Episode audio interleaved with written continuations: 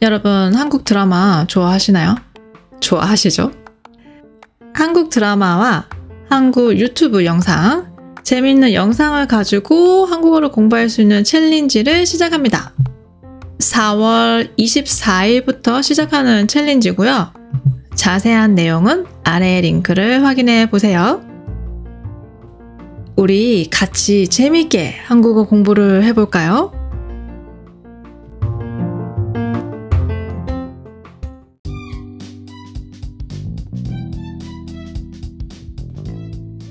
안녕하세요. 히야 한국어 히야입니다.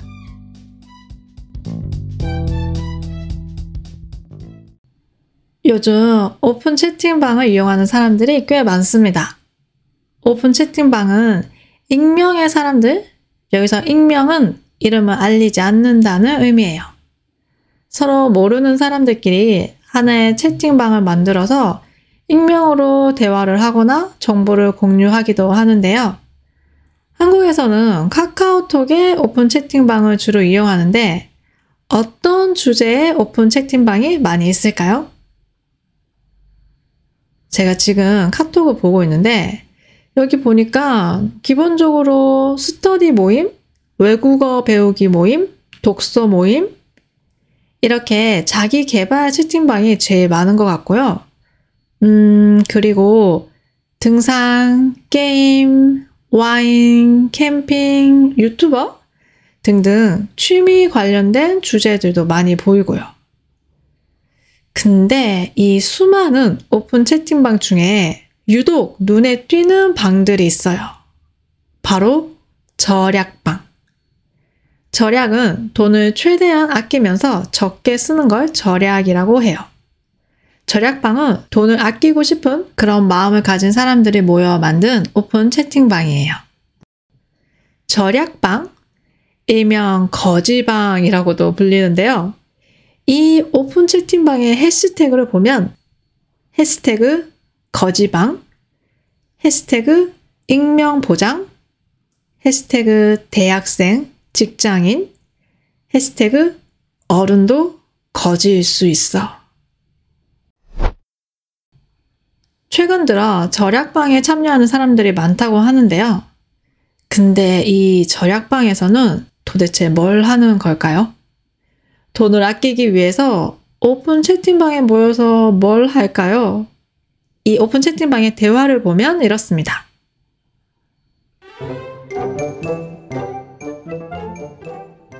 오늘 스터디 카페에 가서 공부했습니다. 지출 5천원. 스터디 카페에 왜 갑니까? 그냥 집에서 공부하세요. 저 스타벅스 커피 한 잔 마시고 싶은데 괜찮을까요?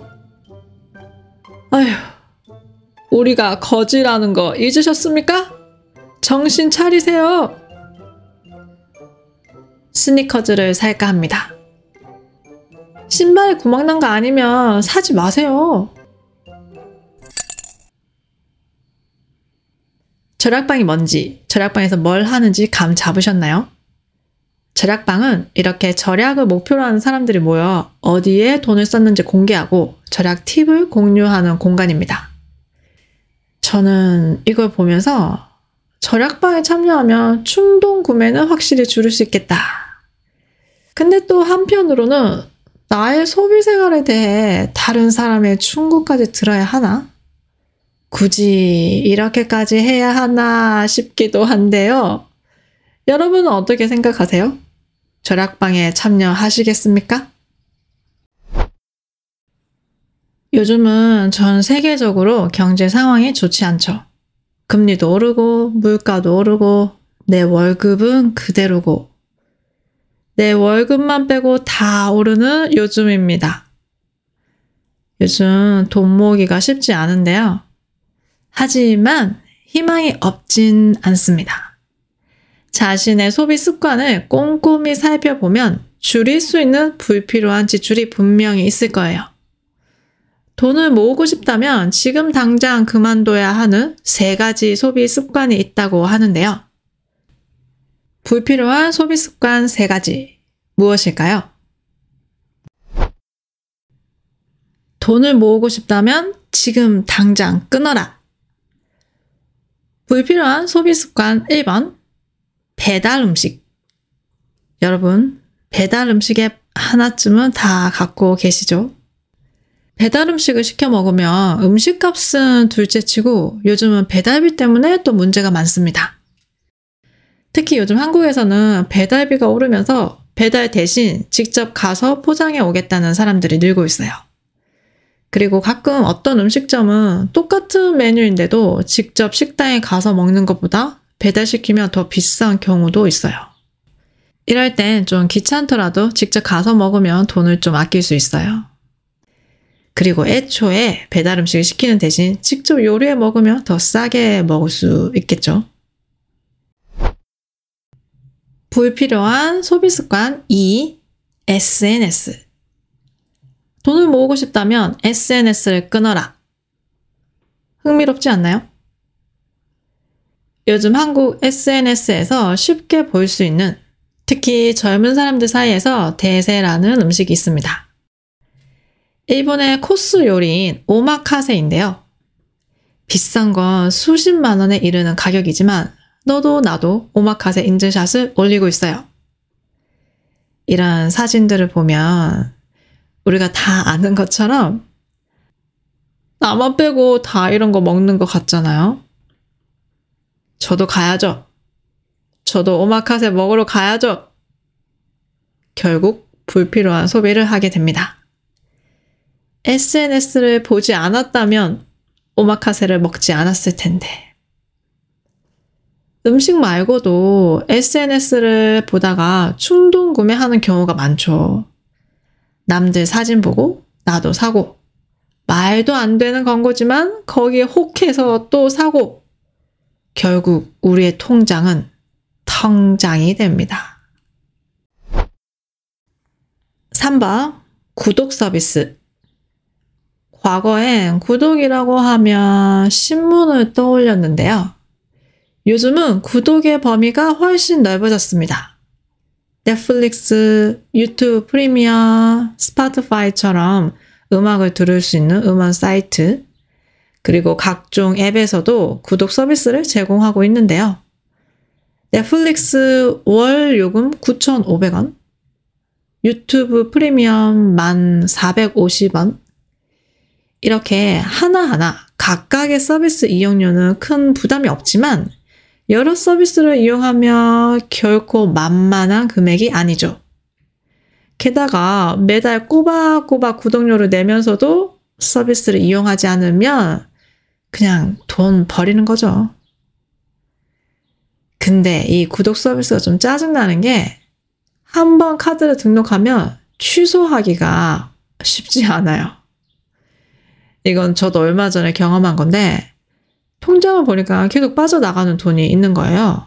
어떤 오디오북 구독 서비스였는데 이제 취소해야겠다 싶어서 구독 취소를 하려는데 이 구독 취소 버튼이 없는 거예요. 거의 미로 찾듯이 겨우 찾아서 취소했어요. 여러분도 이런 경험 있으시죠? 지금 당장 끊어야 할 불필요한 소비 습관 3가지. 배달 음식, SNS, 구독 서비스. 이 외에 또 어떤 불필요한 소비 습관이 있을까요?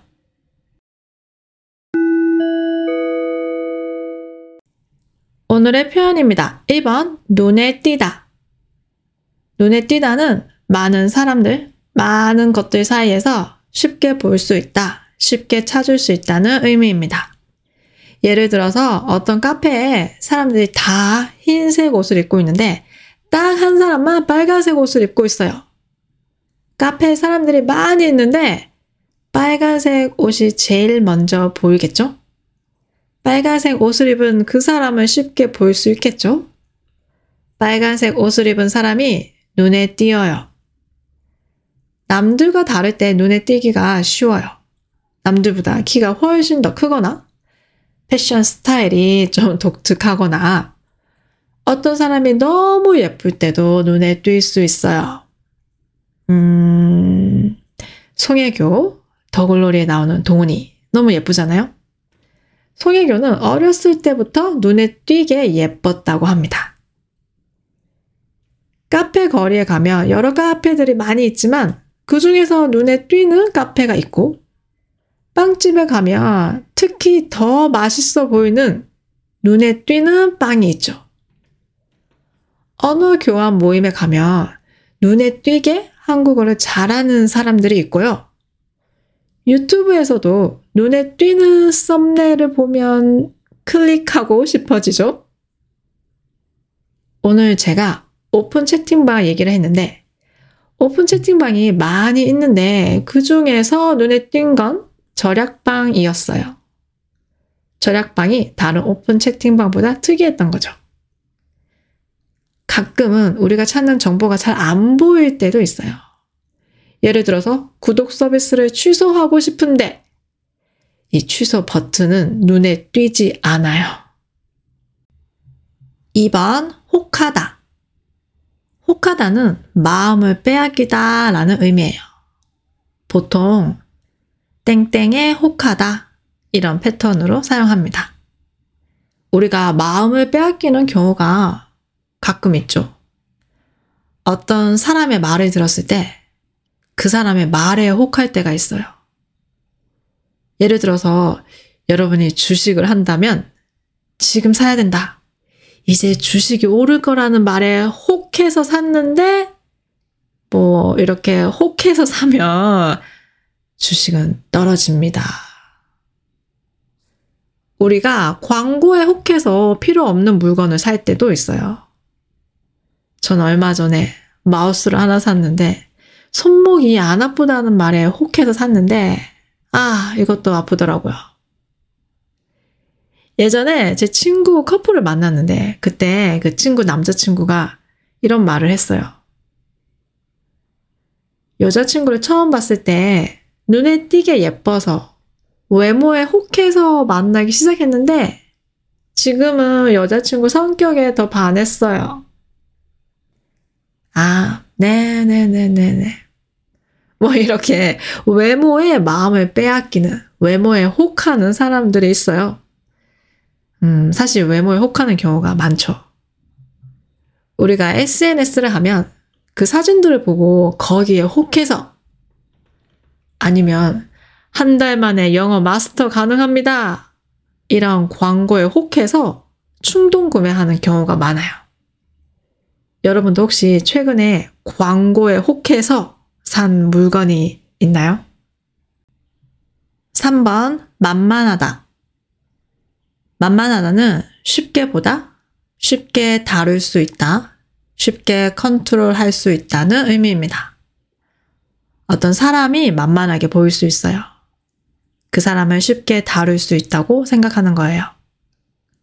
더글로리를 보면 연진이가 동원이를 괴롭히잖아요. 동원이를 괴롭히는 이유는 동원이가 만만해서. 만약에 동훈이가 연진이 같은 성격이었다면 괴롭히지 않았겠죠? 아니, 괴롭히지 못했겠죠? 가끔 보면 거절을 못하는 사람이 있잖아요? 이게 계속되면 만만한 사람이 될 수 있어요. 다른 사람들이 거절을 못하는 이 사람은 만만하게 보일 거예요. 그래서 이런 말이 있습니다. 착한 사람이 되더라도 만만한 사람이 되지는 말자. 어떤 일을 할 때도 만만한 일이 있어요. 오, 이 정도는 할 수 있지. 라고 생각하는 일들. 저는 이 팟캐스트를 처음 시작할 때 일주일에 한 번 올리는 게 쉬울 거라고 생각했어요. 만만하게 생각했어요. 만만하게 생각하고 시작했는데, 음, 이게 사실 만만하지 않네요. 구독 서비스도 마찬가지예요. 각각의 가격을 보면 한 달에 만 원 정도면 괜찮다 싶은데 이게 여러 개를 구독하면 만만한 금액이 아닙니다.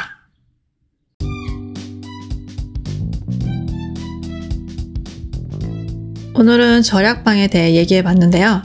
오늘 에피소드가 좋았다면 좋아요, 구독, 팔로우 꼭 해주시고요. 스크립트가 필요하시면 아래의 링크도 확인해 보세요.